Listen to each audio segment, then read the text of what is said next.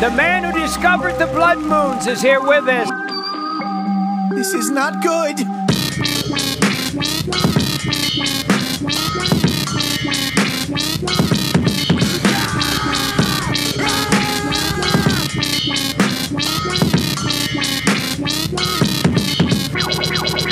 This is one bucket of pancakes. The man of the toupee. He's on the front page of New York. There's no respect for white European males anymore.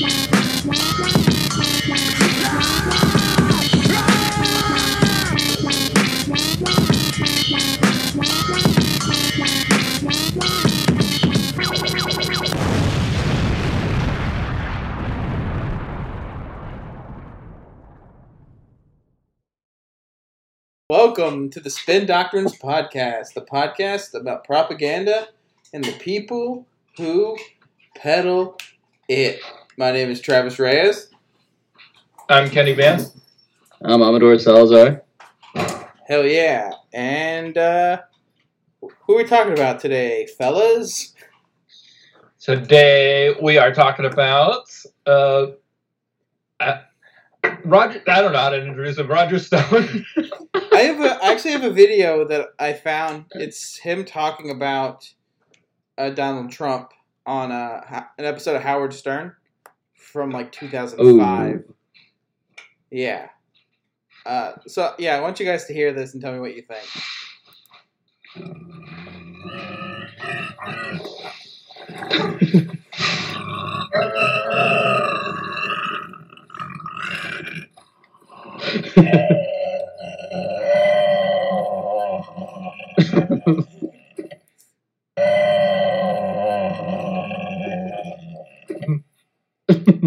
Yeah. So uh, that's him in 2005 talking about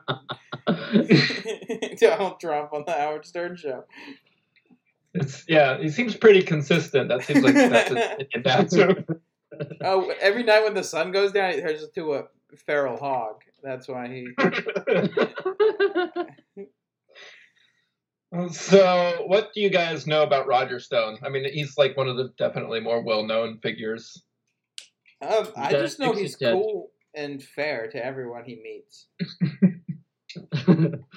oh yeah, he, he's one of the fairest. Um, I particularly love his uh, Nixon tattoo. I think that uh, is really cool.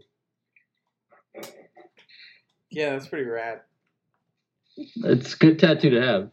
If you guys your had had to get a tattoo of a president's face on your body, you like have to pick one. Which one would you pick?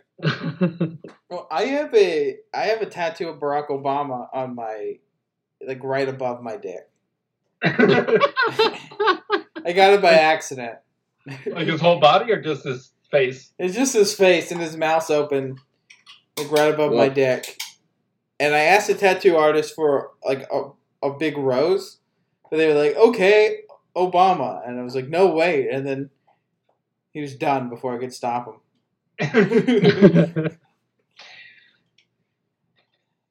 I don't know. We know a guy who has a Ronald Reagan tattoo though. Wait, what? yeah, that's true. Yeah, I don't want to say his name because fuck him, but uh, he's Jeff uh, Stone. He's Jeff Stone. No, he's a um. He's five hundred pounds, and he uh, does guitar comedy. And guitar wore- comedy? What is guitar comedy? It's like comedy with Oh, guitar. like songwriting? Yeah, It's Oh, like when you let your boots, like when boots were made for walking, but a guitar is made for laughing. it's comedy that only this guitar guitarists was get. made for laughing. Uh, but yeah, he worked at. I don't know if he still does, but he worked at a pizza place, and uh, one time he delivered pizza to my mom's house, and she didn't tip him because he has like a fucking big ass Ronald Reagan tattoo on his forearm. It's just cool. That's gross. Yeah. It's it's definitely not the president I would get tattooed on me. I as a consequence, I'm still thinking about that question because um, it's a difficult one. And I think I'd put Trump on my back. Fuck it. Fullback or just yeah, like just like just yeah, like a Steve-O like Portrait size. Yeah, Mm. passes behind me because we're gonna vote him out, baby. Oh man, some weird, some weird, some weird Twitter liberal did that where they got like a tattoo of Donald Trump on their back to like, because the pass is in really? behind me, and it's like, Wait, what? Wait, that's serious? no, but it's something I wouldn't be surprised if Like, like, oh, Brooklyn Voldemort mom, eighty nine or some shit on Twitter did. I wouldn't be surprised. All right. Well, I can just kind of get into it if you guys are ready. Yeah, Let's do it. So a little bit is he was born in Lewisboro, New York, in 1952. Uh, I was surprised to find out that neither of his parents were in politics. They were just kind of like blue collar workers. His mom was a stay at home mom. His dad was a well driller, and sometimes I don't know why it says he's sometimes the chief of the volunteer fire department, but wait, what? Like just sometimes they're like, it's your turn to be yeah, I- chief of the fake firefighters. Uh, yeah, I mean, that's weird. I like. it- Was he like the only one, and that's why sometimes he was like, like in other words, they they had no one, and then he would just like be like, ah, fuck, my house is on fire. Uh, let, me, let me put it out with my own piss. I'm the head of the volunteer fire department. I think that's how it worked. Like he was the guy most seen by fire, so they were like, "You're it" by default. he was just an arsonist, and they're like, "This guy like knows where all the fire." It's like how Peter Parker is always where Spider Man is, and no one questions it. They're like, "This guy, this guy's like always where the fires are. He's like really good at finding fires, but he's just starting fires in Lewisburg, So- New York, or wherever the fuck he's from." Yeah, in 1960, uh, his elementary school held a mock election. Um, it was the uh, Kennedy's first time running for office, and uh, his parents were for Kennedy because uh, they were Catholic, so they were just for Kennedy. And so his elementary school held a mock election, and Roger Stone apparently went around to every kid at this elementary school and told them that Nixon was going to make them go to school on Saturdays. Whoa, what? Yeah, and so Kennedy won the mock election by like a landslide victory. nice. and they asked Roger Stone about it, and he said this was the first time that he understood the value of disinformation. And then he like looked into the camera because this is like a documentary. He goes, "But of course, that's the only time I ever practice it." Like he said, "Ain't I a little stinker?" Like type of. Just picturing like a little tiny Roger Stone going up to all the other kids, going, "Hey, yeah, yeah, you guys voted for Kennedy? This other guy's gonna make you go to school on Sundays." And they're like, "Oh shit, we should listen to this guy. His dad's the sometimes police chief or fucking whatever." Fire chief. Yeah. Fire chief. And then like this little psychopath's like, "Ah, if I lie, I can get what I want." it was hard for him to make that argument because at that time he still had the uh, he was like eight, but he still had the Nixon tattoo. yeah, actually, that Nixon tattoo. Now that you've just now that I've just learned this story is even weirder. Like, he got it young. You got it real young.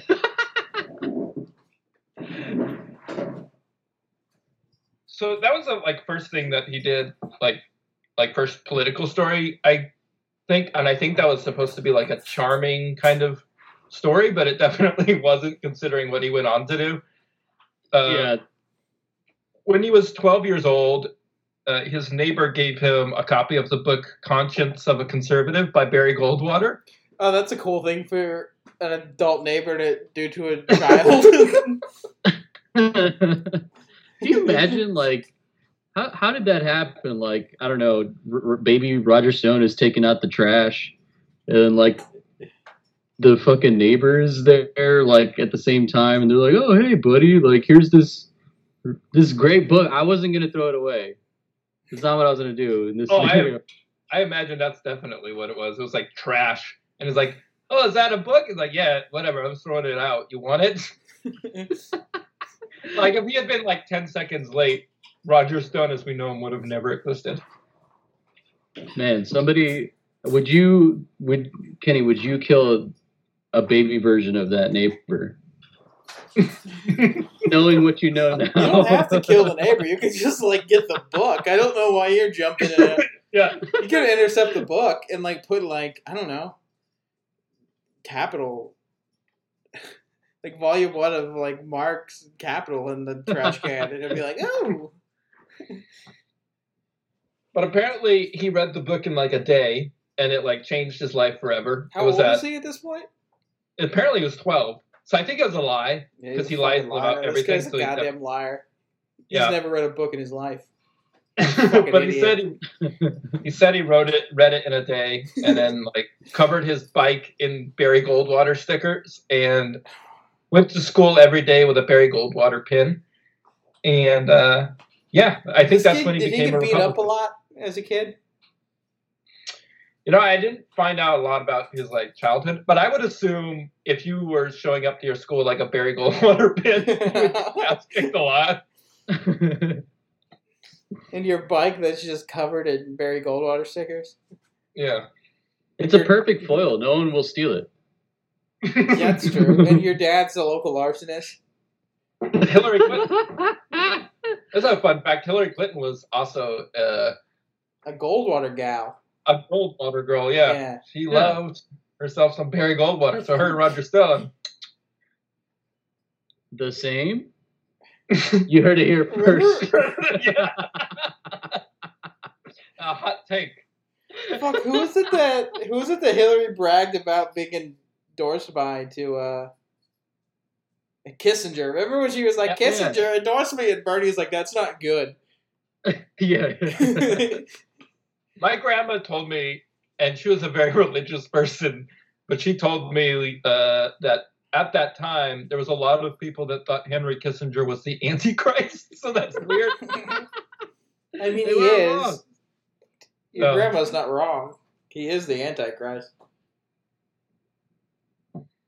So after that, there was not much else about his childhood. Uh, he just became obsessed with politics. Apparently, he originally wanted to be an actor, but after reading the riveting adventures of Barry Goldwater, he decided, nope, that's for me.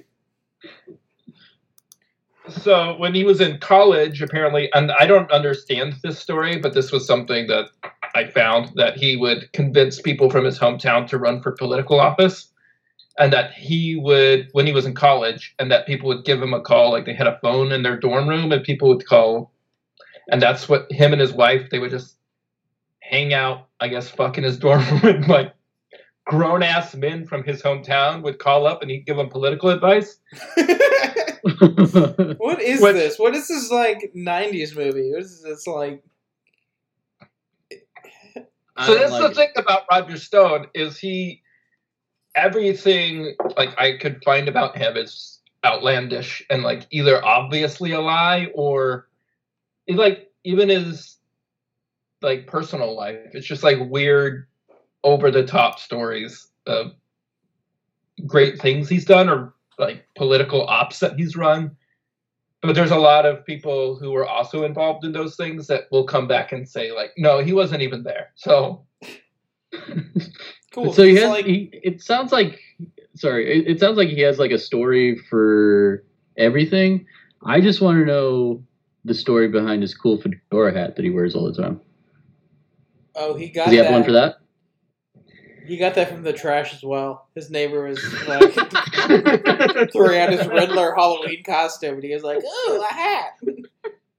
After he got Yeah. done talking on the phone with a 45 year old man about how to run his campaign, fucking loser. This guy sucks shit.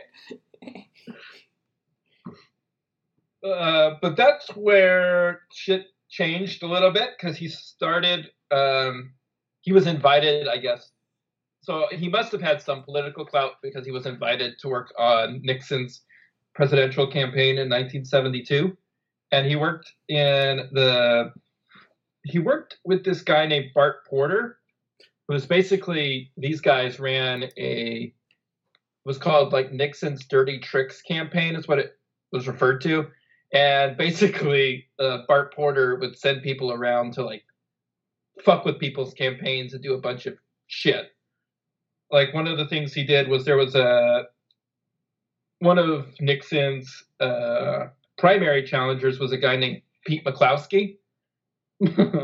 Man, you never stood a chance. No. and uh, Roger Stone got sent to this guy's uh, offices in New Hampshire with apparently Roger Stone went there with a jar full of like nickels and pennies and quarters and stuff, but it added up to like three hundred dollars or something like that. And he said he was from so he went to this guy's like political headquarters and said he was from the Young Socialist Alliance of America. I was like, and I have a donation to make to Pete McCloud. and uh, he asked for a receipt, and for some reason, the people on the campaign gave it to him, and then he leaked, and then Roger Stone gave the uh, receipt to the New Hampshire's biggest newspaper. So that's the kind of weird grifts that they used to run. Uh, Why it's was it weird. in nickels and pennies and dimes? I- I Why did he do it no in change? idea. Dude, I it's it's a very it it's I mean it's a very nice assumption. Like socialists are usually poor, so it's like it has to be the donation has to be in change. It, it's actually a really well thought out bit. I mean, I I I think think it was just him being an asshole. Like you're gonna have to count it. that too, but you know, Is Roger Stone Borat? um. Oh, I haven't got that. You're skipping ahead. Yeah, turns out. Oh shit! Is Sacha Baron Cohen? Um. I feel like this on some of these episodes we've devolved into like everyone is actually Borat now. Yep, It's a, it's a good. that's what politics are. They're all Borat.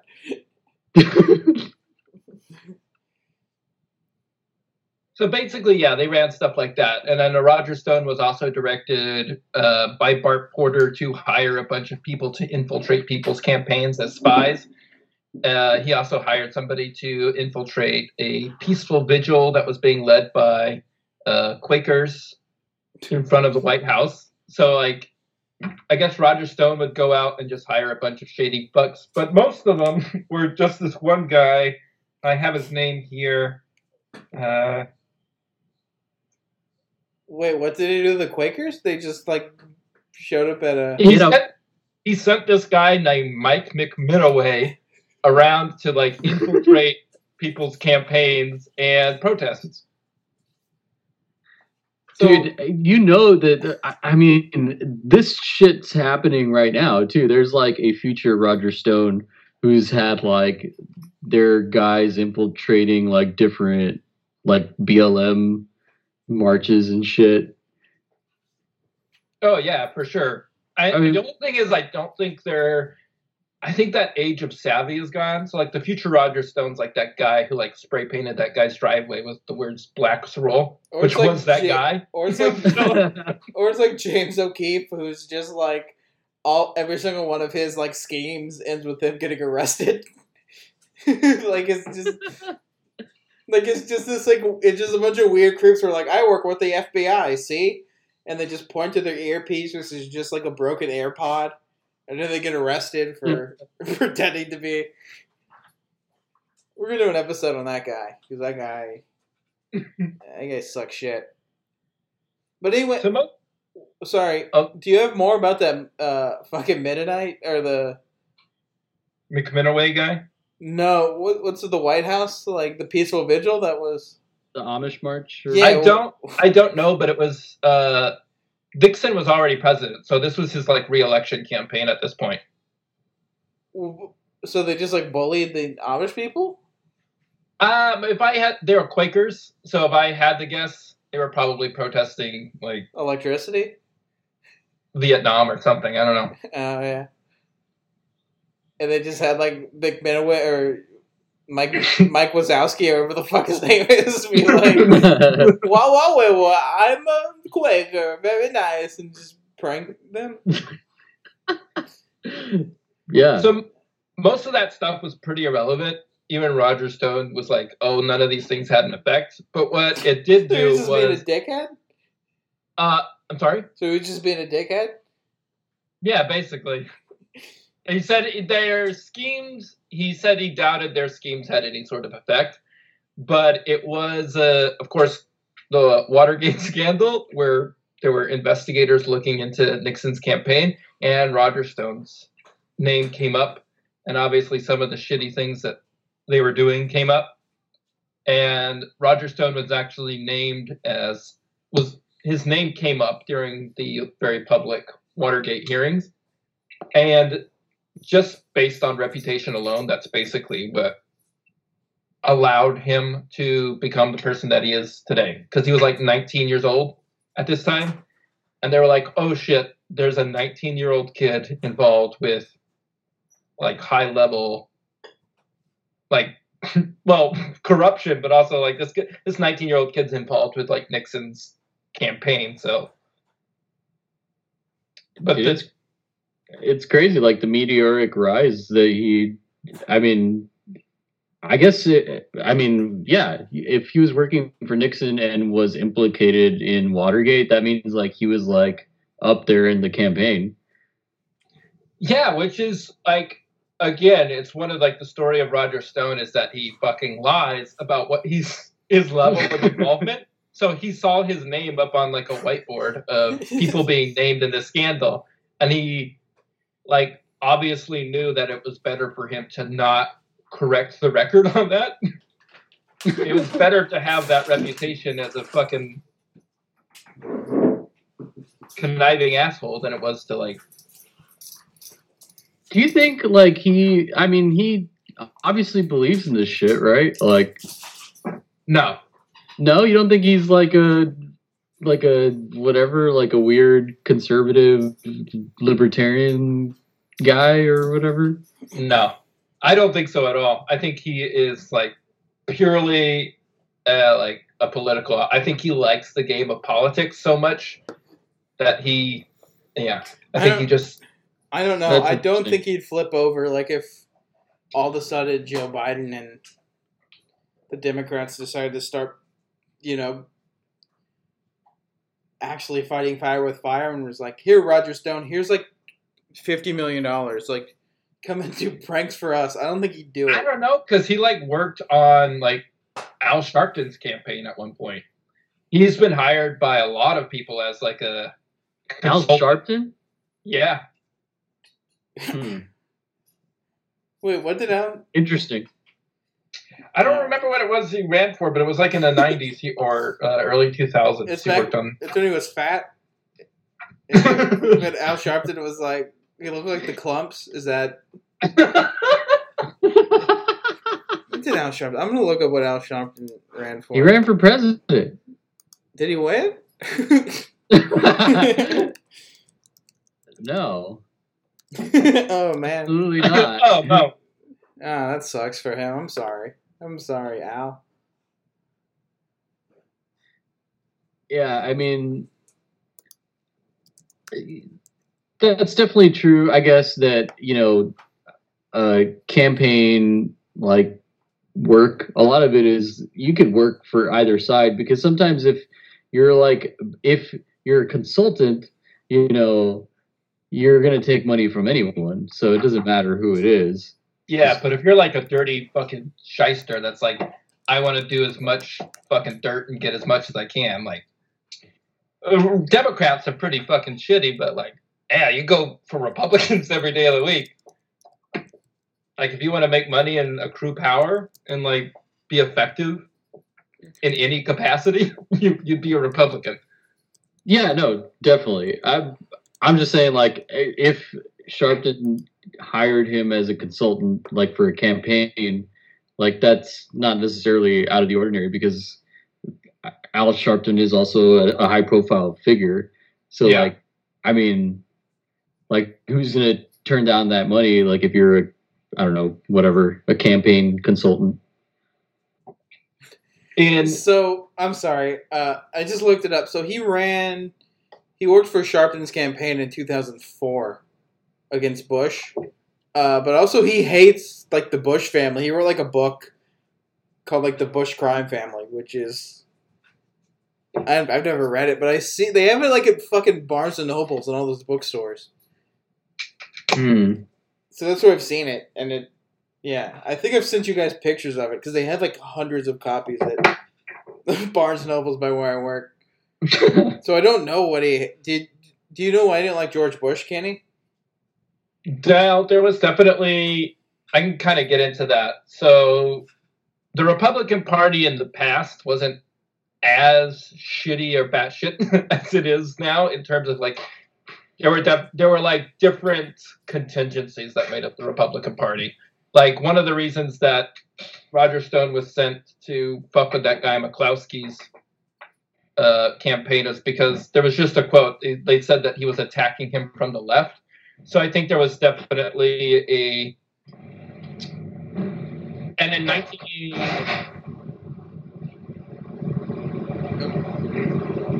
Yes. What happened? Kenny, you there? Yeah. Okay, Sorry. sorry. Oh shit! What happened? Uh, yeah, so in like 1977, Roger Stone became head of the Young Republicans Convention. And this was like credited as a push, kind of a solidification that the future of the party was going to be more like Goldwater esque. So definitely like Barry Goldwater's campaign and Barry Goldwater running for president was the Republican Party kind of like you know, going in the direction that it was that it was going to like start running the Southern strategy and appealing to fucking racist white religious fucking maniacs. So I would say like if the Bush family doesn't like him, is probably because of that, and then also because in the '90s he was him and his wife were outed as uh, swingers, like they would have sex with a bunch of different couples and then he got outed in a magazine and the republican establishment was like we can't like publicly associate with you anymore oh, oh shit. yeah. So that that that makes sense then because like I think the Bushes obviously had like a grip on like evangelical voters and stuff like that. So I could see some sort of like moral majority type people in a party wouldn't look which kindly. is kind of insane because that's kind of the strategy that roger stone helped create was the moral majority the silent majority Yeah, the, but the Bushes like believed in the weird religious shit. Like you can say what you want about George Bush, but he's like a legitimate like weird Christian freak. And I don't think like Reagan or well, uh, Reagan or Nixon or Trump or I don't think they actually give a shit about God at all. But the Bushes cared about God a lot and murdering South Americans in coups. Those were like the two things they liked. Uh, when I googled Roger Stone, um, Bush family, the first thing that comes up is his an Instagram post of him talking shit about uh, Barbara Bush being dead. this is what his Instagram says. Um, she had a countdown clock for at real Donald Trump presidency question mark. And then he continues, Well, she's dead and he's president. Who won that one? Nasty, rude, vindictive, entitled, self important. That's the woman I had several unpleasant encounters with. He posted this like the day she died, where he's just like, Donald Trump's president, you're dead. Who fucking won now? George Bush's dead mom. Uh, Fuck man.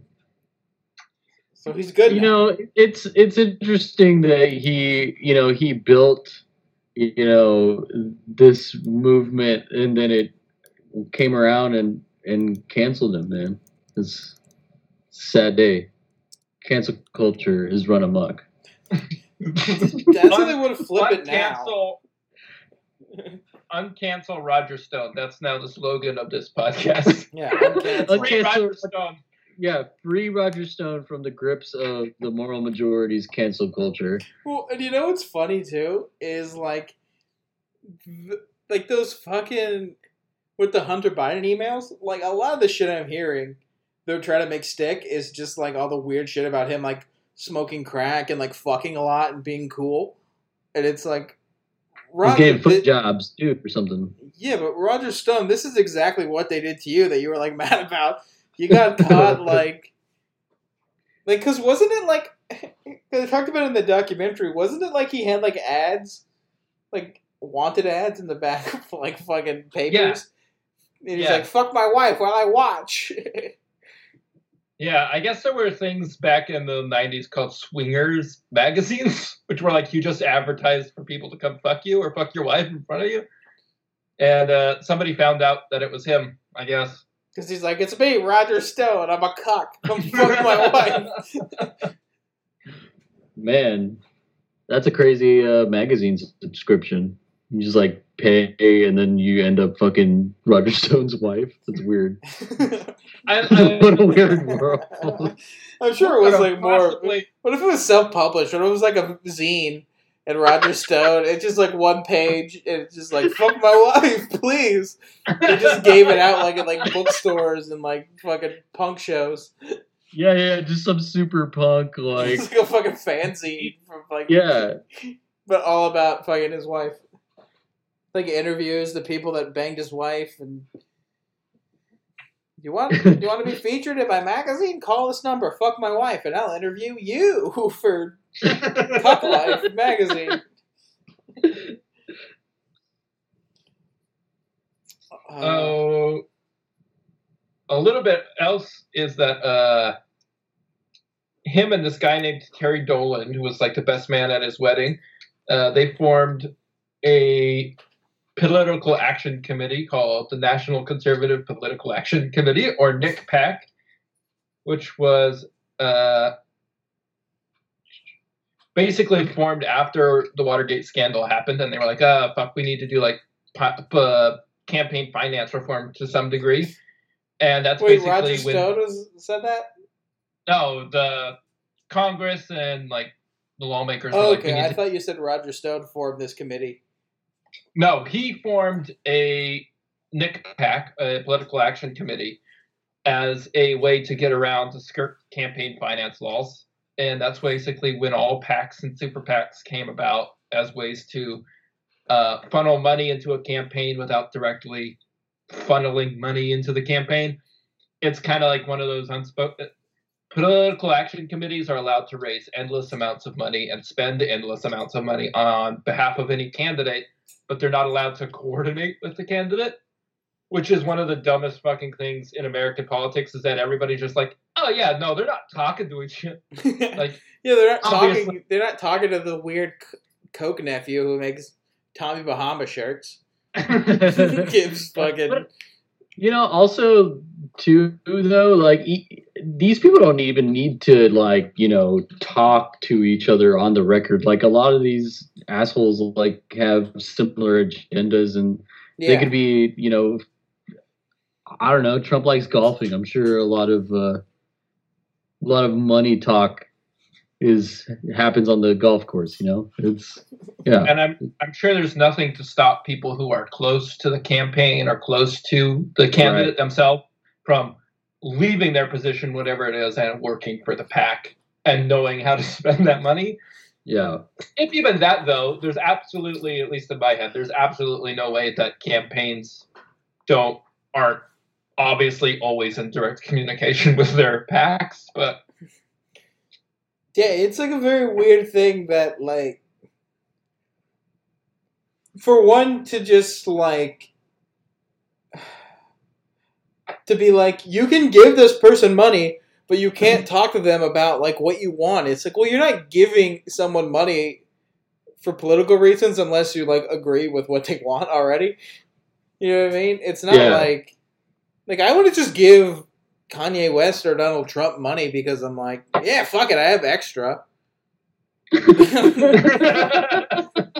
So it's weird to like think like you're not give like you're giving them money because you're on the same page like fucking already. You like the fascism they want to do and you want that to happen more. So you're like, here's a million dollars of Yeah. Yeah, it, it, it these packs are also going to know, like, hey, these are the battlegrounds. Like, these are the battleground states. They they're going to know all the basics. Like, this is I don't know. We're getting hung up on you they're know. obviously political reality- like what the fuck? Yeah, yeah, the dumbest thing. Also, uh, how great was it that after Bernie dropped out, they were like, what, what Bernie surrogate was it that was like, I'm going to go form a pack for you, Bernie? And, and it was obviously not a good idea. I, I think it was uh, Chuck Rocha. I'm not sure. It was, I don't uh, remember the. it was the guy actually like, Chuck Chuck Lorre, creator Yeah, of Chuck Two and a- Lorre, Two and a Half Men Men, creator. and Mike and Molly. That's, Bernie, that's Bernie's favorite fucking sitcom is Two and a Half Men. And he just watches it and laughs. That's the only money that he's succumbed to, though. I mean, It's the CBS I'm sitcom okay with money. Yeah. yeah. Way So most- this is where uh, I got super depressed and not happy reading about Roger Stone because this is where shit like really starts happening in, for him because he gets approached by the Reagan campaign and basically gets uh, given the entire Northeast uh, region of the United States to coordinate a strategy and, and campaign for Reagan. And uh, Roger Stone gets a Rolodex, as he says, of uh, Reagan's contacts in the Northeast and New York area. Uh, most of those people, he said, uh, were like old actors and actresses and a lot of dead people, apparently. But he said there was uh, one name that really stuck out to him. And he arranged a meeting with this guy, and that was a very famous anti communist mobster lawyer, Roy Cohn. oh, cool. Oh shit. And apparently, he first he arranged a meeting with Roy Cohn, and the first time he met Roy Cohn, Roy Cohn was sitting with this guy. I forget his name, but his nickname was Fat Tony. I know that that, that doesn't narrow. That's the mobster from The Simpsons. I, I was gonna say I'm gonna Google that, but I'm, I guarantee what's gonna come up is just the mobster from The Simpsons. It was. Anthony Anthony uh, I think it Salerno. Salerno. Something like yeah. that. Yeah, it was uh, one of the heads of the Genovese crime family, and which is good. It's, Like- it's good when you're hanging out with the With insane contact, anti-communist guy who hangs out with fucking mobsters. That's good. yeah. So that was kind of. Th- Wasn't Roy Cohn also like recently in the news with the Trump? Oh yeah, he was Trump's lawyer. Yeah, then For what? he, yeah, he was like super pathetic about the whole thing. Roy Cohn was or Trump? Hmm? Cohen was like because Oh. when they questioned him, he's like, I don't know, I'm sorry. Oh jeez. oh man, I'm sorry. That's awesome. At least he apologized. he like ruined a lot of people's lives. He was fucking terrible. hey, but he said sorry, Kenny, and that's all that matters. Uh, I kind of skipped ahead, but yeah, that's also how Roger Stone met Donald Trump in the early '80s was through Roy Cohn. And I Mm. also found out too that one of Ronald Reagan's campaign slogans was "Let's make America great again." So I mean, Yeah. they're just rehashing the great. Oh, they just, dude, they yeah. just took away the let's. Bill Clinton said it too at one point. Dude, Bill Clinton also had an ad about hope and change, uh, which Obama ran primarily on that stuff. I remember being in a political science class at UTSA, and, like our professor just playing a Clinton ad, and I was just like, "Oh my god, all of this shit is fake." I was I was 18, and like you know, I I thought Obama was cool, so. He is cool. I thought Obama was cool. He has a bomber jacket and sunglasses. It's I- cool. I couldn't Yeah. vote. I couldn't vote in 08, but I could have voted in 2012, but I didn't. But I probably would have voted for Obama a second term in 2012. I voted for Obama twice. I do it a third time too. Well, oh, Dang. do you guys see the? This is getting off topic, but we should. Do you guys see the fucking Obama speech against Trump? No, No. I, no. I. It's like obviously, if you like know about Obama, it's kind of like oh, he's so fucking like disingenuous, but like it's like oh, fuck. If Trump had to run against Obama, he'd be fucked so hard. If he had to run against anyone whose brain wasn't leaking out of their ears, he would he would be crushed. Um, yeah, I mean Hillary's brain wasn't melting, But but she was yeah, a I woman, mean, though. right, right. I, you know, And we all know how our podcast different feels about ladies being presidents. They can't do it. Like they physically can't do it. That's I think I don't know if that's Dunking a like a podcast stance. I think basketball. it's just No, dunking a I think- basketball and being president are are the two things ladies can't do. I'm sorry, it's science. Ask Noam Chomsky; he'll agree. Chomsky, come on, Spin Doc Pod. We're we'll gonna talk shit about ladies. it's like, uh, wait, he, he's probably gonna be like, just starts like before we even ask anything, he just starts going into like, vote for Joe. You gotta vote for him. the election's over. Uh, He's like, vote for Joe, please. All right, sorry. Uh, so where were we at? He um, Uh, Roger So he worked- Stone is working for fucking Nixon. He's Ronald hanging Reagan. out with mobsters and Roy Cohn. Oh yeah, and uh, I forgot to put this out there, but his mom once said of Roger Stone, she said, "You're not a Catholic. Uh, your religion is the Republican Party, and your God is Nixon." Whoa, his mom said this So- to. Yeah, which I guess I don't know. I read that quote and I was like, I I hope she was being. I I wonder. I don't know what tone that was. Like, your God's Nixon, my God's Jesus. And we're like the same. but Wait, wait, wait, wait, but, but but like, but wasn't his weren't his parents like JFK supporters because they're Catholic and that was the that- only reason I think. That's the only reason they supported him. mm, mm, okay. as far as I could tell. They didn't put a lot of thought to it. The dad was too busy being near fire, and the mom was too busy being at home. So they didn't have a lot of time. Yeah, they were just like, this guy's Catholic and he's definitely not mobbed up.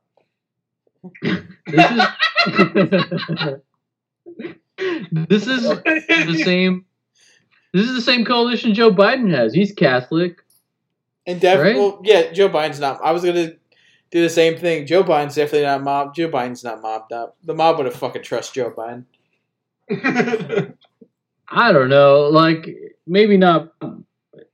I, mean, think the- financial criminals are on his side. Yeah, but those are like the boring Wolf of Wall Street. I'm talking about the Sure. good Scorsese villains, like the fucking Goodfellas and Irishmen. Because like the mob obviously trusts Trump. Trump obviously has mob ties. Trump did business deals. He bragged about That's it all the true. time. He's like, I Yeah. work with mobsters. I had a I had a I had a joke I was writing about that where it was like literally that scene in Goodfellas where that guy after they they Murray's do the wigs? Lufthansa heist and the, after they do like the Lufthansa heist and that guy shows up in like the fur coat and like up gets murdered immediately like oh, the guy who gets ice picked in the car? yeah Yeah. I thought we were talking about the Murray's wig guy. Because Oh, that could also be Trump. So, also at this time in the 80s, uh, Roger Stone started a lobbying firm, which did something that no lobbying firms did at that time because it was not seen as like a kosher, clean thing to do. And that is that they also ra- helped run political campaigns. And then, as soon as they got people elected, they would turn around and lobby the same people they just got into office, which was obviously a conflict of interest, but is now a very common practice in Washington. Yeah, I was gonna say setting that precedent. Sunglasses on, so jets fly overhead, fire everywhere. Roger Right. Stone, in effect, kind of helped create modern day super PACs and modern day lobbying. Neat. Oh, we're hanging out with the mob. Uh, his lobbying firm was part of a multitude of firms that were referred to as the Torturers Lobby because they represented uh, war criminals and brutal dictators that tortured and slaughtered people. Fuck yeah. Whoa! um, like I have a list of the one of them was Mobutu of the Congo, Oh, Uh, neat. that's, that's Ferdinand neat. Ferdinand Marcos of the Philippines, and a lot of others. Uh, so yeah, they basically took these guys' war crimes. A lot of these people were also backed by the CIA Yep. and from America, and Roger Stone would lobby on behalf of them to Congress. And not only that, he would get Congress people elected and then lobby the same candidates that he just got elected to do shit and terrible things. So, Mm. and also a part of his lobbying firm was uh, Paul Manafort, who also got arrested and in trouble.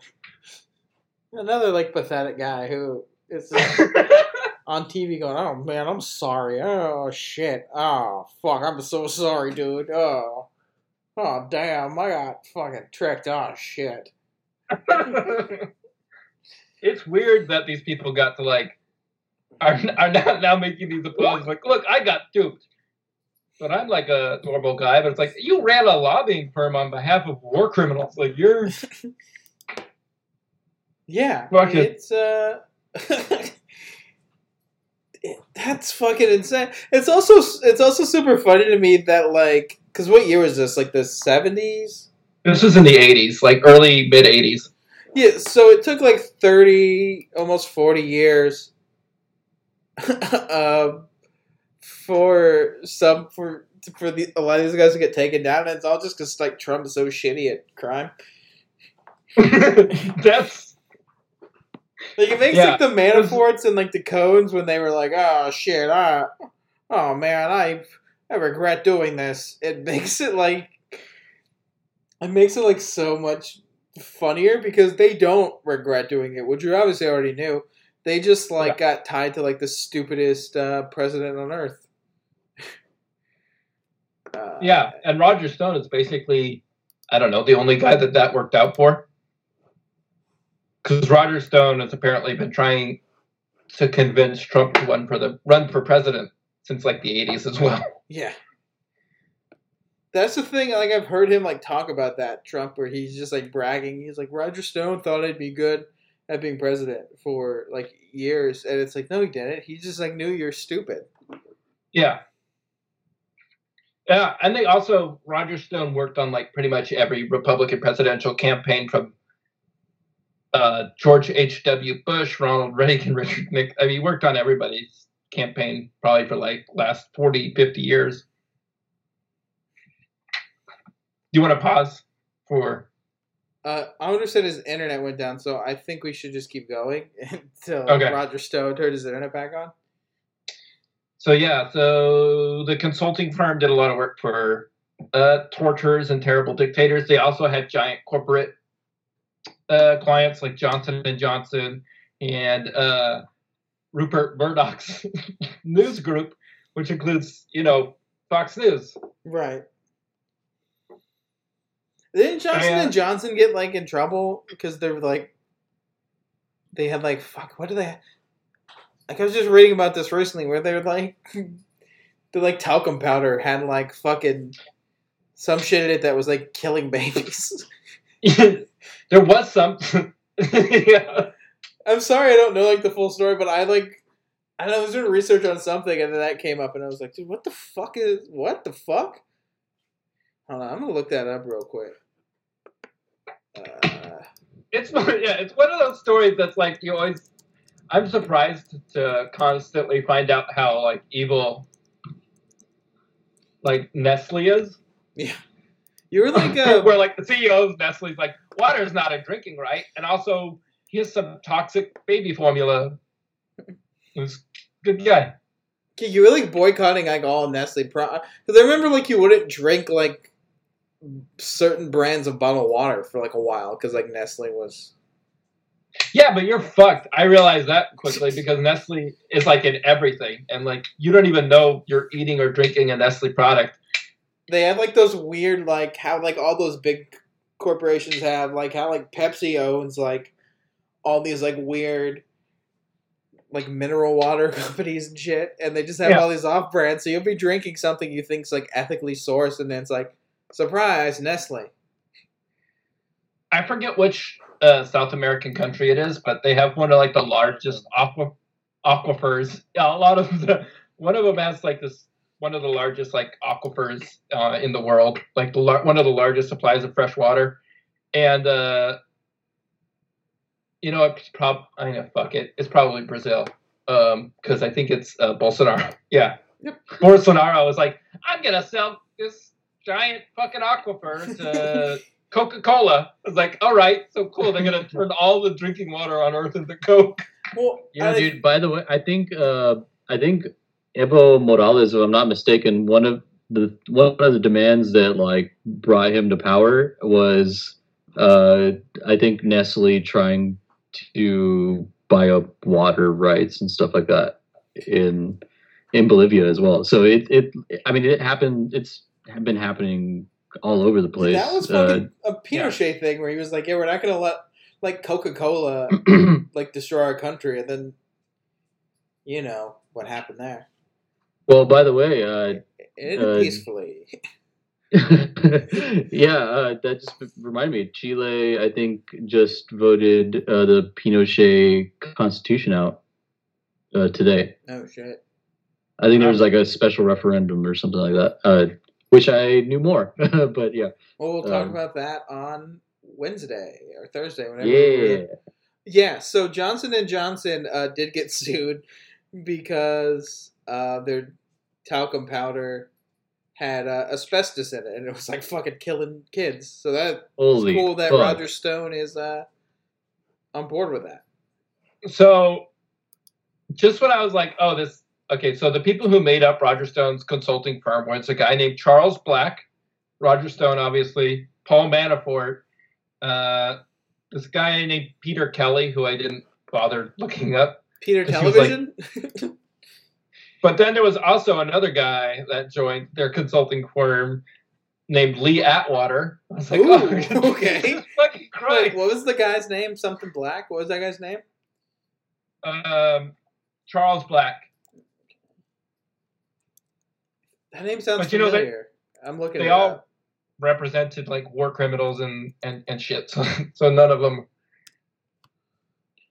Lee Atwater, huh? Fucking. Uh, Yeah. Lee Atwater, who is like one of the primo architects of the Southern Strategy, Yeah.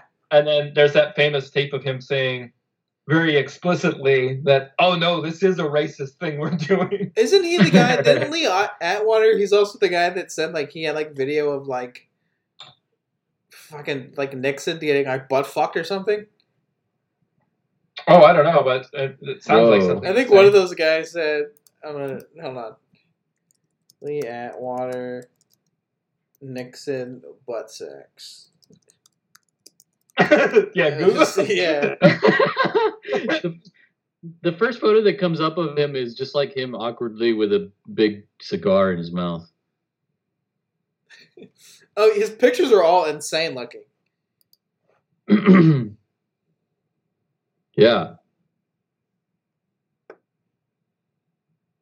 Uh, okay, yeah, so that's how I know the name Charles Black is probably from that same documentary. Yeah. He was a Well, campaign I'll- advisor for uh, John Kasich in uh, 2016, though, which is Whoa. cool because isn't uh, Kasich one of the, the Biden boys now? Him Yep. and the Quibi people? Yeah. And he's one of the names being thrown around uh, for a cabinet spot. So Nice. Maybe you think can like a lot of these Republicans are like staring down the barrel of like 50 years of their like fucking horrible policies and are like, oh, and getting like last minute cold feet with Trump? Well, we're it seems like absolutely oh, they're all doing- backing Biden or something. It's like, just go in. Like, Roger Yeah, they're- Stone's going full force into that fucking sweet bash puss. Like, why can't you guys do that?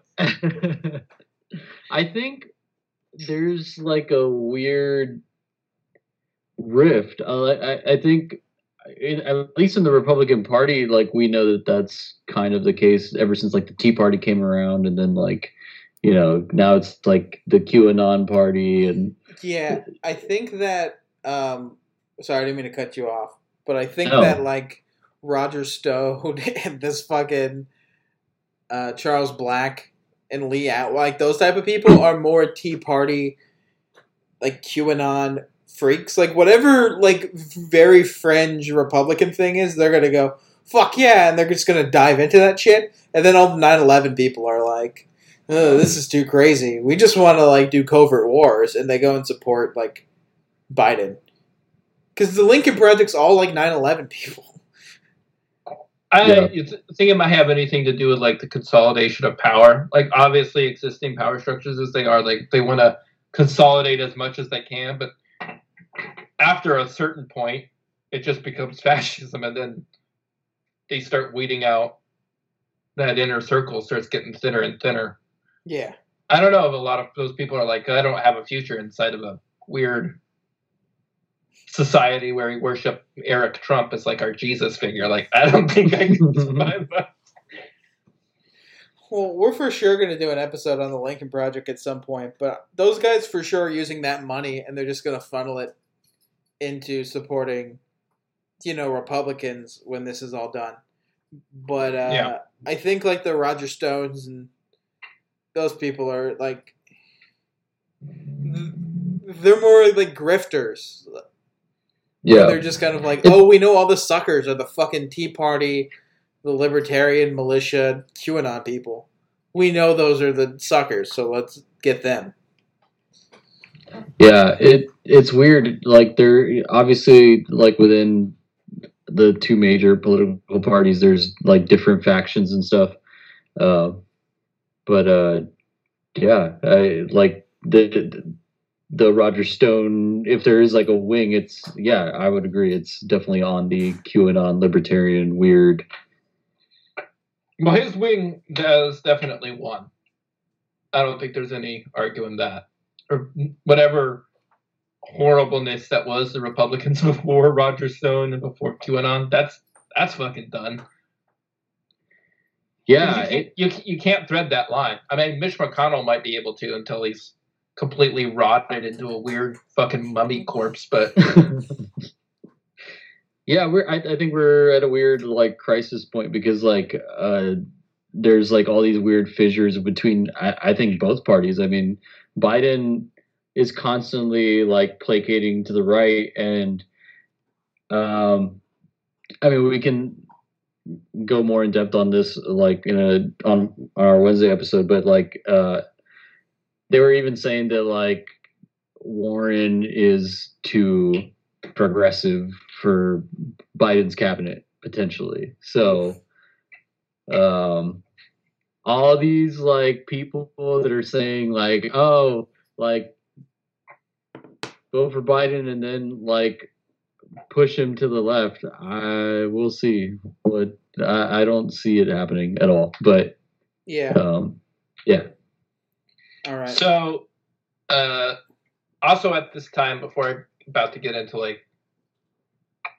Bush v. Gore and like 2000s era Roger Stone, but uh, also at this time he was uh, Trump became a client of his consulting firm and uh, wanted to open up some casinos in Atlantic City.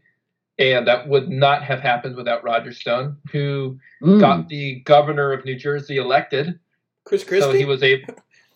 you got Chris Christie. No, uh, I got the fucking guy's name. I don't know. It's this guy named uh, Tom Kean. He was the governor of New Jersey at the time. And yeah, a- so without Roger name. Stone, those fucking casinos wouldn't have happened. What did Roger Stone do to make that? Oh, he got that guy elected. Oh, okay. I thought he did like He more got crimes. the governor of New Jersey elected. So fucking uh, Donald Trump was looking for a casino license. and even all that on his side he went into bankruptcy with his casinos so Yeah, I just wish I dad got a little bit of a little bit of that fucking help. Like, can you imagine like if smarter people like had that? I don't know level of string pulling. Uh, it's insane. Yeah, Think about all the that a rich lot. people start casinos or Quibi, and they all fucking go under. it's crazy that Quibi was like, our entire business model is just screwing over like stagehands people, like screwing over these fuckers. Like Our yeah, entire like, business model is union busting, and also charging you for YouTube videos. And people are like, "I don't fucking want to do that." All right, so, so this is the part of the So, story. yeah. Donald Trump's been introduced as a character. This is like Yeah. the Scorsese scene where if they want to introduce you to someone, and then like a Rolling Stone song would play, and then Donald Trump would like fall down an escalator, and be like, "Can I have a casino, please?" And Just fucking and Big Mac sauce up around his mouth. Wait. It's his own cum.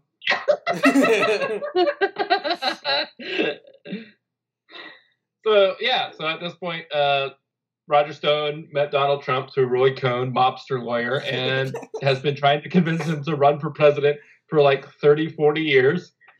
And then he finally did. But um, in, in 1996 is when that sex scandal thing happened okay. that Roger Stone got called out for being a swinger. Mhm.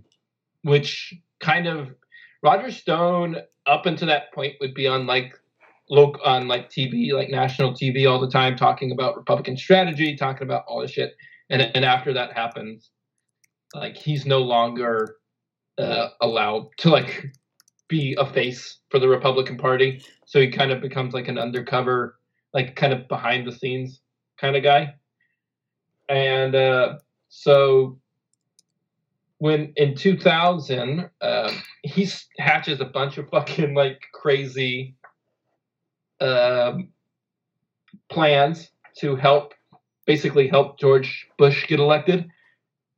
Like for one he convinced um, one of the things that he mentioned or that was mentioned was that when george h.w bush lost to bill clinton there was a significant amount of votes that went to the Reform Party, which isn't a thing anymore, mostly because of Roger Stone, who in 2000 convinced Pat Buchanan to run for president. Oh shit. And then at the same time, he convinced Pat Buchanan to run for president. Roger Stone leaked a bunch of stories about how Pat Buchanan was like fucking around on his wife. Whoa, dude. And Yeah. at the same time, he also was convincing Donald Trump to flirt with running for president on the Reform Party ticket, which effectively sunk the Reform Party into irrelevance at that point because Donald Trump was going out and basically calling Pat Buchanan a fucking like idiot and like Doing what he did like against Hillary, but like yeah against Pat Buchanan.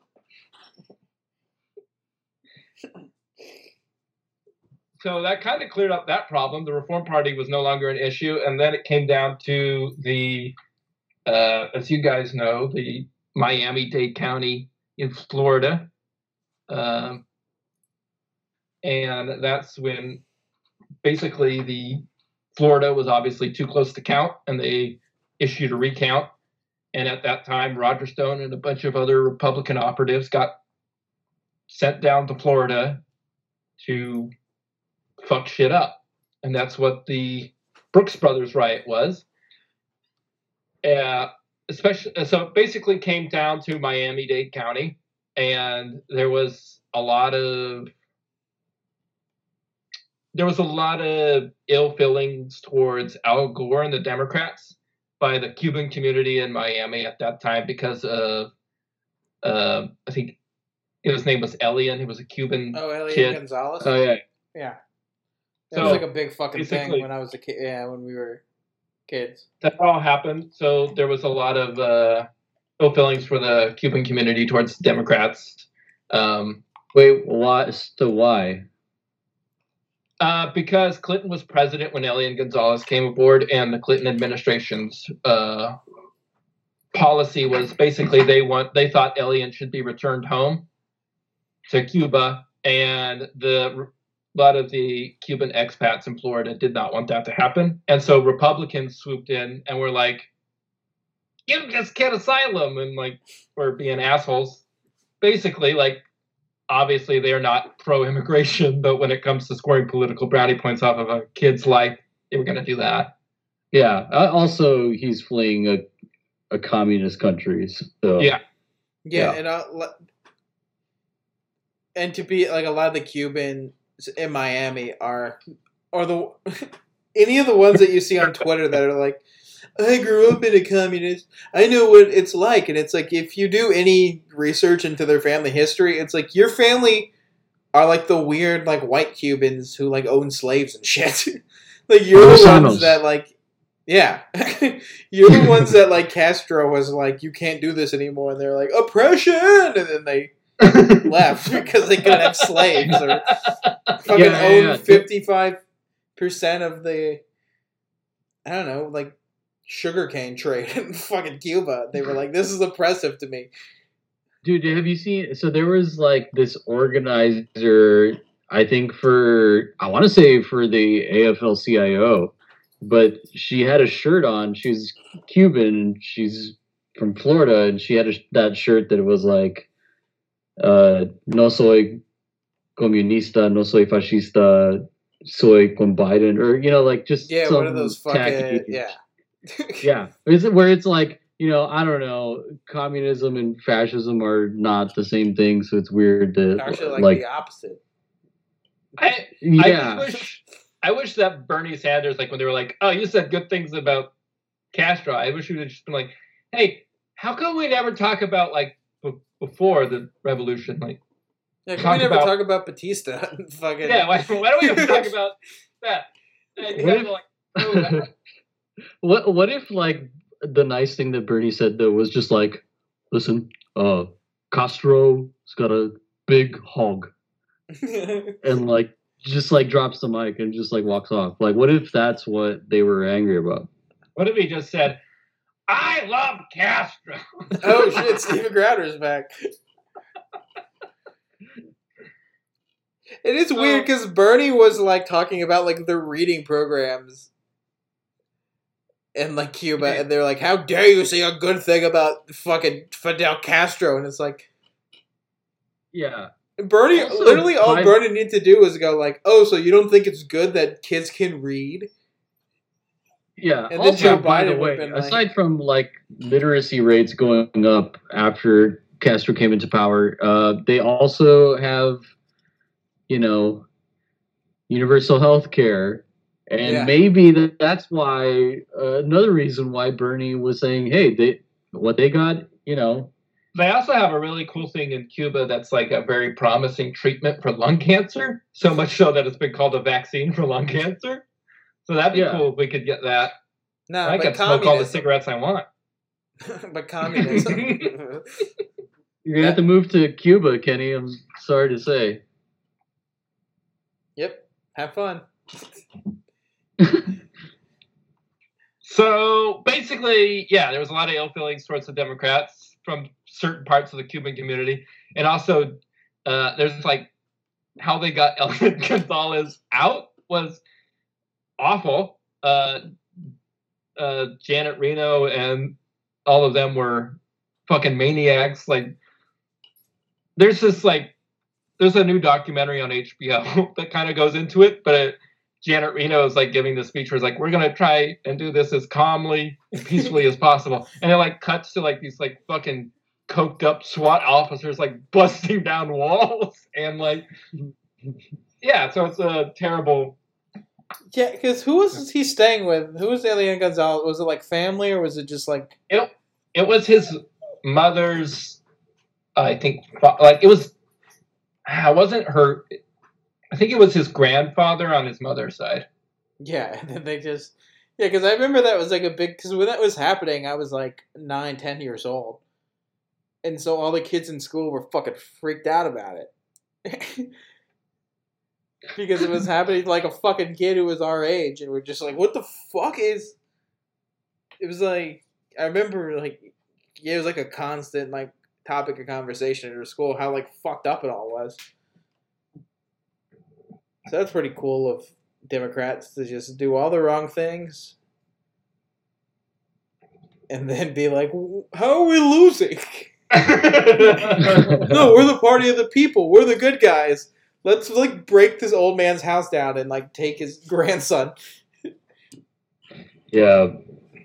I mean, yeah, the 90s Democrats, like, they came into power and they were like, like, the only way we can maintain this power is to just uh, through violence. Yeah, just just be like the Republicans, but like with an edge to us or whatever, so Yeah, that play- people don't think we're gay or we're or gonna do lame or we're you gonna know? do coups, but also play saxophone with Arsenio Hall. yeah, exactly. Dude, that's So- all I knew about Clinton when I was like a little kid. Was that he played saxophone on Arsenio, and that like Animaniacs made fun of it. That's like literally all I knew about the president when I was a kid. I feel like that's still what most people know about Bill The Clinton. Clintons, yeah, they don't know about him putting a cigar out in a lady's pussy. Oh, Jesus Christ! He did that. That's a thing he did. I know, I know. So. I mean, if you don't want us to talk about it, maybe don't do that. Maybe don't have your wife have a podcast. Do you think Hillary talks about that in her podcast? You think she has like. Oh you think she has like Bill Clinton on like as a guest and do like a three hour Joe Rogan style podcast about how he like put a cigar out in Monica Lewinsky's pussy? She's just like, Wait. why did you do that? He didn't put it out. He just put it. He just put a cigar in there. Like he I didn't- like he my wasn't version smoking it, better. like, I like my version better. yeah, I mean, your version is definitely like Bill He's using a Clinton on a with ashtray.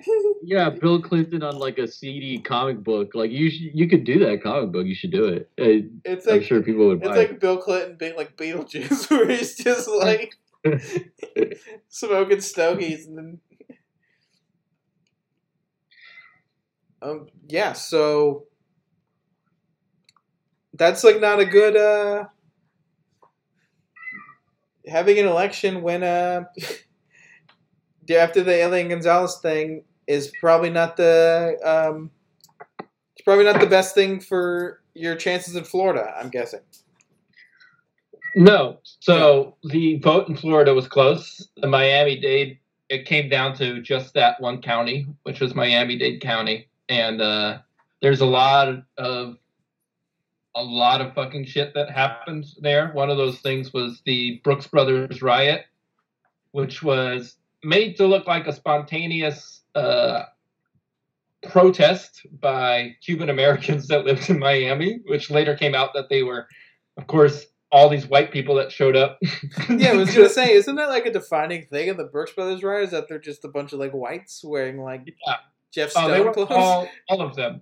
Yeah. All of the people that participated in the Brooks Brothers riots, they did not live in Miami. They weren't from Florida. They were all paid Republican operatives, of which they found out for sure because the IRS had records of the people involved receiving payments from the Republican reelection co- election committee. They're so good at crime. Both sides, both sides are very good at crime. I like how they always leave a paper trail for their crimes. So basically, what happened was they triggered a recount.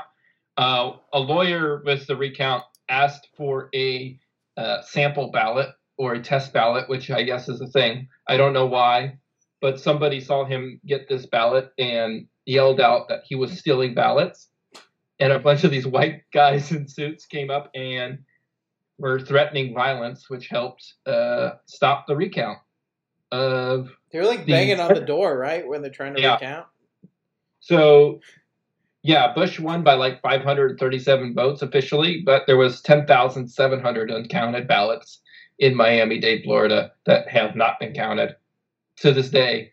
Also, um, not that it's related to Roger Stone, but there was a guy named Alex Penelas who was the mayor of Miami at the time, and he was initially plucked as kind of like a VP hopeful for Gore Whoa.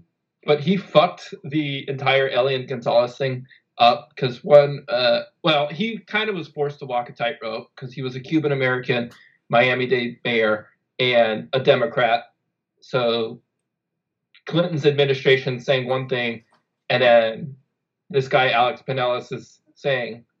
Uh, he basically goes out at one point and says, "If there's any violence here in Miami, it's on the Clinton administration." So he kind of fucked himself over with the Democrats. But then they asked him, they, he like, I thought like, oh, okay, he's having like a backbone here. But no, because they gave him an opportunity to talk to Janet Reno directly. and I was like, "You want to say what you said before if, about how if there's violence, it's on her head?" And he just went like, uh, mm, "No thanks, please." So that guy was supposed to meet Al Gore for a campaign event in Miami, but ended up uh, flying to Spain instead. Because he was scared because he got fucking called out by. Uh, no, but it, it, it came out later. So basically, he's the mayor, right? So a lot of people were saying Alex Penelas could have ended the Brooks Brothers riot by just getting law enforcement involved or whatever. These people weren't supposed to be there. They were stopping the recount, blah, blah, blah. Uh, but he couldn't do that because he was in Tallahassee meeting with Republicans, one of which was drawing up congressional districts for Florida for 2002. And Alex Penelas had aspirations of running for Congress. So, yeah, so that's why George Bush became president.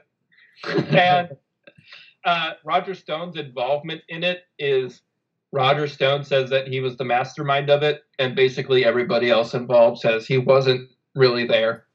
So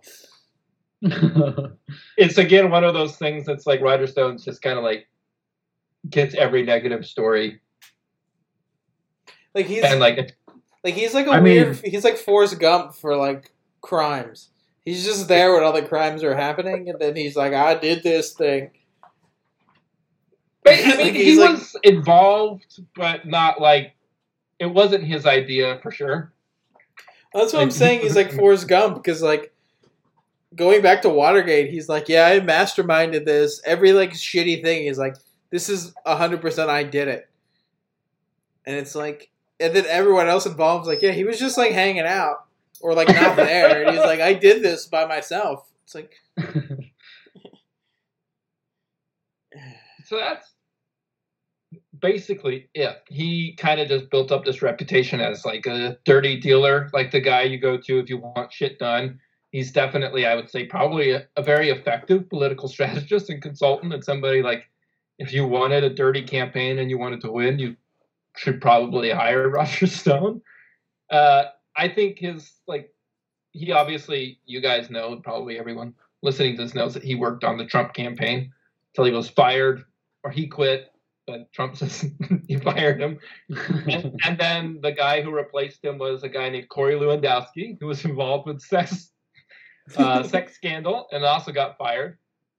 And then the guy that replaced Lewandowski was uh, Roger Stone's partner in his firm, Paul Manafort. So definitely uh, a lot of Trump's reasoning for running in 2016 is because of Roger Stone.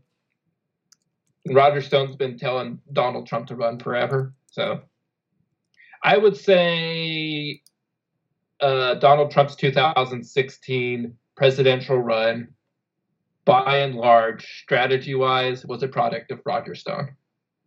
hmm, yeah, yeah, because Roger sense. Stone's the guy who like introduced him to like the Infowars audience. Like we didn't Oh, get yeah. into that, but Roger Stone, like, yeah. Roger Stone organized uh, or got Donald Trump to go on InfoWars for an interview in 2016. yeah, that was a good interview. I mean, Alex Jones like peed his pants three times.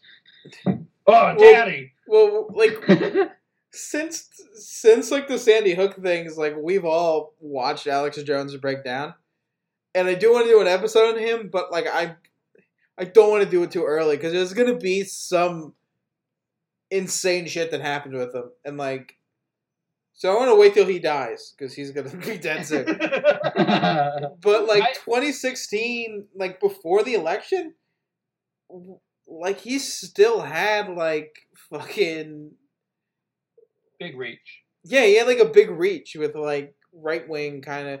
Nah, he wasn't even like fully right wing yet. He was like a fucking weird libertarian 9/11 truther guy. Yeah, that, he's always kind of walked the line between like fringe, almost like in some sort of normalcy in the like Republican Party, because like it's like yeah, he's like talking about all this weird shit, but he also was like a Ron Paul person. So anytime there's like a an insurgent type, you know, candidacy being run, like you can bet your ass like Alex Jones is somewhere there involved on some level. Yeah. Also, there was a, a quote from that documentary because Roger Stone also put Trump in call in like in contact with Breitbart, the Daily Caller, and all these other like alt right. And there was a quote in there from Roger Stone that I printed out where he said, "Even if Donald Trump loses, I still win because the Stone brand has been front and center, and my brand of politics have become have come into their own. CNN, MSNBC are now the fringe. Alt right communications are now the mainstream." which I would say to an extent is true, especially for the Republican base. Yeah, the Republican base spends all, all its time on Facebook, like spreading misinformation to each other, like the whole time. Like, it's just like a huge bubble. It's so. I guess the scariest thing about it is like Roger Stone's philosophy and like the brand of politics that they run is so fucking like nihilistic, and like there's just it's just the most they have the most disgusting view of humanity to like use any means necessary to yeah it's just like it doesn't mean anything. Like it's just like right man like donald trump was right when he said he could shoot somebody on fifth avenue even more so he's killed 220000 americans and nobody gives a shit. Like it's yeah i mean he's right? yeah. I, these so I had like this visual, like thinking about just like these crazy Republicans and shit, but like they are so self-important and like they know that they can like change shit like pretty easily because I mean the Republican Party has money and like all those people have money. They're able to do what they can. But like all these people are nihilistic, so they're like, you know, like these comets like they're like an asteroid or like a meteor shower that you see like up in the night sky, but it's like all bad shit. Um, yeah. Kenny, do you have anything, I, do you have anything about his uh, arrest?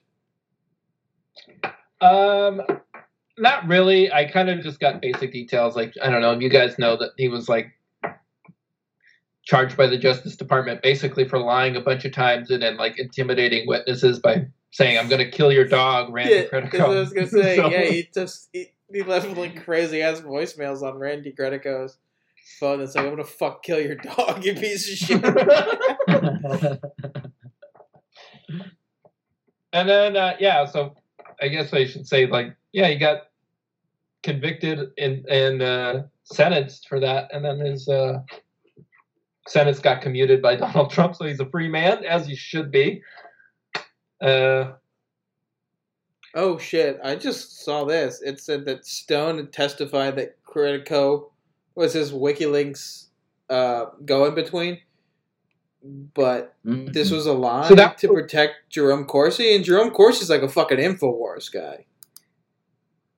Wow.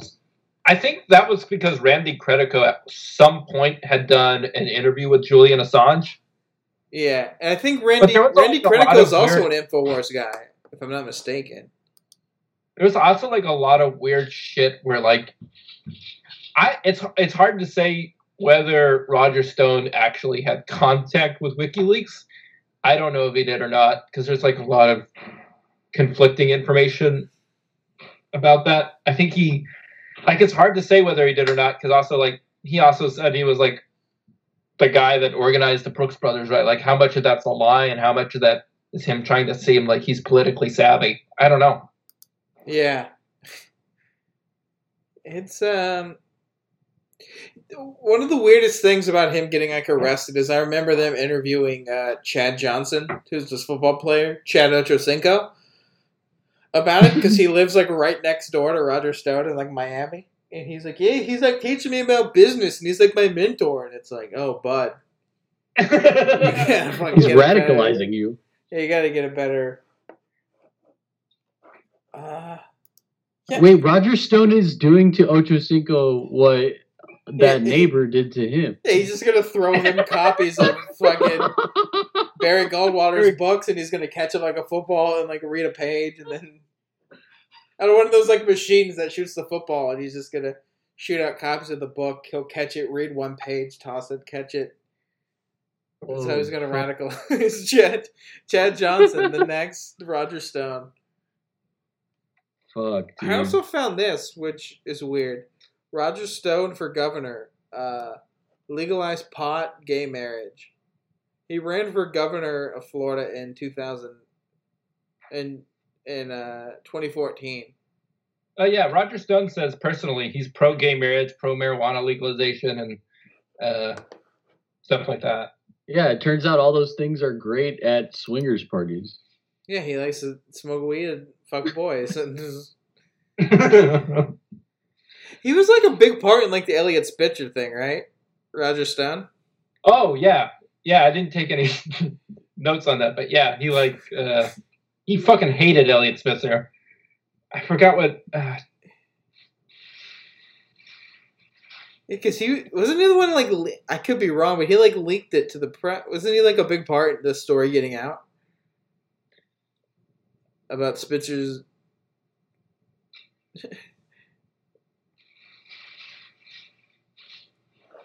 I'm not sure. Yeah, know I- where- yeah, yeah, he leaked like a bunch of information in the press. What was it? Eliot Spitzer was was it an affair? I, for, I forget. Was it an affair? Yeah, I think uh, so. Because he also, because Anthony I- Weiner was the guy who showed his dick to people. Yeah, no, I, Eliot Spitzer was the guy that was, uh, I guess, paid for sex, and it became a big deal. Uh, of course, he's married, so obviously, as far as like familial, that is a big deal. But Which is which is weird because Roger Stone's definitely never not paid for sex. Like even Yeah. his wife. Like here's a penny worth, a, a wheat penny for you. they probably have rival like swingers parties, is what's happening, and like Roger all Stone and Eliot Spitzer like through the, like and, like you know these are high profile people that can have like you know like Eliot Spitzer probably had like the Clintons at his swingers parties, whereas Roger Stone had you know like Barbara Bush, and it's like eh, and Alex Jones. yeah. I I couldn't find anything to explain Roger Stone's like weird steampunk aesthetic either. so I don't know. Like my house is a cuckoo's nest. It's or a cuckoo a grandfather clock. I don't know. Yeah, we should just do an whole episode on why he dresses like that. And also, wasn't he like a bodybuilder when he was like younger? Yeah, he's Yeah. fucking ripped. He's weird. He's not ripped now, but like, yeah. If you and Alex Jones probably hit the gym. To, that's how they probably how they met. dude, the have you seen those pictures of young Alex Jones? He's jacked as shit. I don't. Yeah. I Fuck don't you know up. when he got not like that because he's been fat like since I've known about him, which has been like fuck 22, 23 years that like I've known about Alex Jones. So Isn't it crazy? Like where Alex Jones is now, as far as like a cultural figure, and like think about like when you first heard about him. Yeah, I was like, I heard about Roger Stone because uh, like in like middle school, high school, when I, whenever I first started smoking weed, I got really into like 9-11 conspiracy theories, and he was like the guy you went to, and like a lot of people Oh, I yeah. knew that like introduced me to Alex Jones were you know more or less like lefty kind of people. They weren't like weird right wing assholes, or they were just like fucking stoner idiots. Yeah, They weren't, you know what I mean? And then he just became crazier and crazier and yeah. And now Roger Stone is working for him when he's at his peak. Fucking crazy. He's on a show all the fucking time, dude. Yeah. He's on the show like three well not so much now. When he was trying to get out of jail. Um I'm gonna end on this story because it makes me laugh. Um so when Roger Stone was trying to get pardoned, he would go on Infowars all the fucking time and, you know, beg for people to donate to his GoFundMe and like his, you know, to help his pay his legal fees and all this shit. And then when he got out, like he didn't call Alex until like two days later. Like Alex kept trying to reach him and he wouldn't call. and he called on his show just like shit face, and he was hanging out with Mancow, who's like this DJ in Chicago, just like shock jock, and he's like, "Sorry, I'm drunk, hanging out with Mancow." And uh, now he goes on, but he's like less buying into Alex's shit. So he clearly was just using Alex Jones. Uh, He's got a platform. I mean, yeah, but not so much anymore. He's like, li- well, we'll talk about that on an Infowars episode, but uh, yeah, that's Hope Roger Alex Stone. Jones. Sorry, what? Hope he died. Oh, I hope Alex Jones dies soon so we can do an episode on it. I do too. I'm Yeah, I seriously didn't waiting that, that for was that. the requirement. it's not the re- it's a requirement for him because I don't know a lot of these people I f- feel like they're at their peak crazy, or they're like Dave Rubin, who it's like, oh, you're just like a sad dummy, and everyone's realizing you're a sad dummy. You're just gonna fizzle out. But with Alex Jones, Alex Jones is a fucking tank, and I saw it at the protest in fucking. The George Yeah, Floyd one of those protest. I saw his fucking Infowars tank. He has like a fucking Yeah. armored hum. He has like a SWAT vehicle. He drives around screaming at a blowhorn about that. Like the second, sh- like if Trump loses, that guy's gonna have an aneurysm and die on air. And uh, yeah, we're not covering him until he's dead because I don't trust him to not do something insane that we miss out on. But uh, yeah, that is our Roger Stone episode. Uh, he's a creepy little dude. yeah, I mean, That's a good way to end. yeah, I'm trying to put it to words. Like, just it's he's I would say I don't know, I would say uh he's way more relevant than he ever should have been and he's basically I don't know. He's like one of the one of the architects to modern day Republican politics, especially in terms of their disinformation campaigns and their cynical ploys and like QAnon and all that shit. Like that's like right up Roger Stone, Alex Jones, that's right up their alley. That's the kind of crowd that they play to. Yeah, it feels like especially right wing politics have become more into like what these French because like with like the Nixon Reagan these freaks were like operating kind of in the shadows, and now Yeah. they're just like outright being like, let's do the weirdest shit we can do. Let's like. Let's like leak emails of like Joe Biden's crackhead son posing like fucking PJ Harvey in a bathtub. Let's fucking do that shit. It's like, what do you? I don't care about fucking Hunter Biden's grunge photo shoot that he did. I don't care, but they're just like anything to like shame people and just be dickheads and like assholes. It's like that's what rise. This is like the kind of politics Roger Stone wanted. Yeah, I think I don't know. Hopefully, for I don't know, but I don't know how like well that plays though. Once he becomes like a public, once that's all like out, Right. you know what I mean? Like it, once he's like the face, and those types of people are the face of the organization. Like I don't know how long that yeah. they're able to hold on to that because it's pretty fucking unseemly. Well, to me, it seems like they got their guy they wanted in office with Trump, but they don't know what to do with him because Trump is like so much of like a force of chaos that they're just kind of like, dude, what the fuck? Like, we don't know what to do with this guy. This guy's like on TV going like the birds are all gonna die because of windmills, and they're just like, what the fuck? Okay, like It's true. Bush was Bush was stupid, but also like I don't think was That's why it's such a cynical thing, though. Like with Trump, like yeah, he's the perfect candidate, but because he says shit like the wind causes cancer, because while he's saying the wind causes cancer and everyone's flipping the fuck out, yeah. they're like bailing out fucking huge corporations to the tunes of billions, billions of not trillions of fucking dollars. So like, See, Yeah, I I, think I if, mean, even worse than that too. Like they will take like systems that have been developed. Um, I don't know, like the EPA, and then like make it harder for those people to actually work there, or you know, Yeah. they just. It's like even worse than like giving the money to the billionaires. Like that's all like already like that was already set in motion by you know like previous people and Like that's Yeah. just like a continuation of like the same old fucking rigmarole as far as like, like you know us being highly a highly unequal society.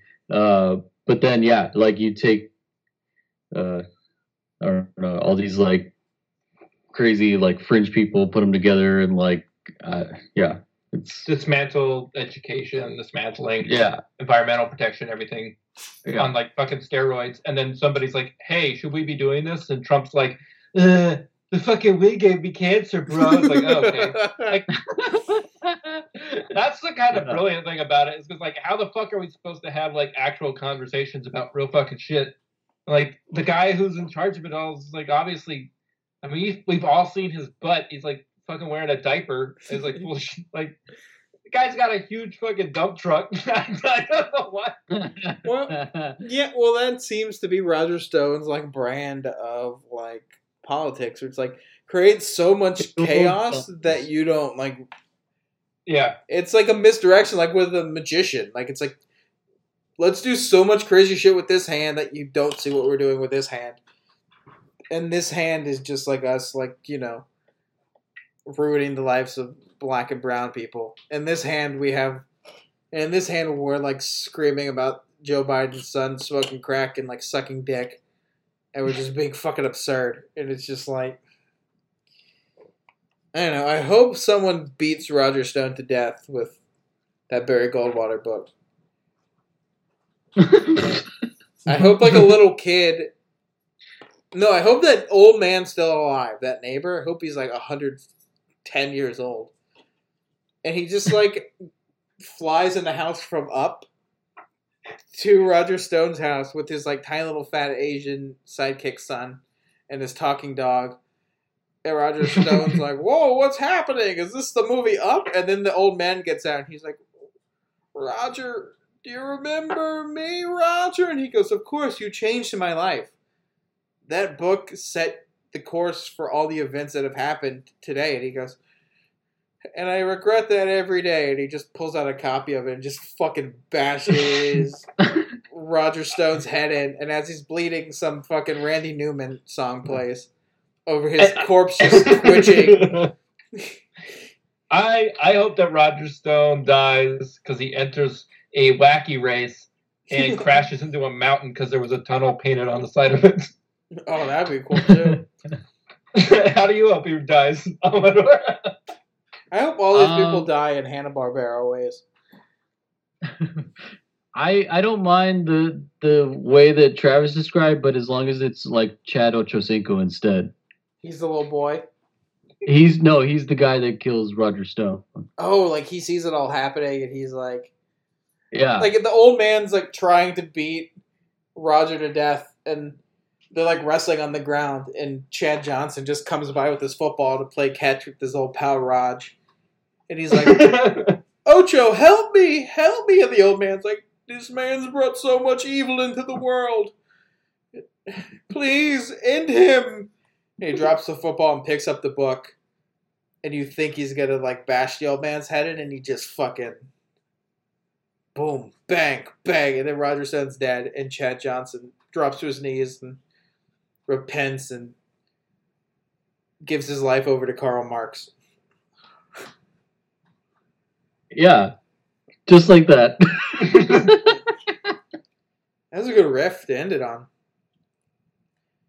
Thanks. Uh, yeah. So that was this week's episode. Um, please rate and subscribe. You can follow us on uh, Facebook at the Spin Doctrines Pod. Uh, we probably should set up an Instagram or something at some point, but uh, right now you can email us at uh, spindoctrinespod at uh, gmail.com. If you have any stories you want us to cover or any dick pics you want us to see, we're open to that.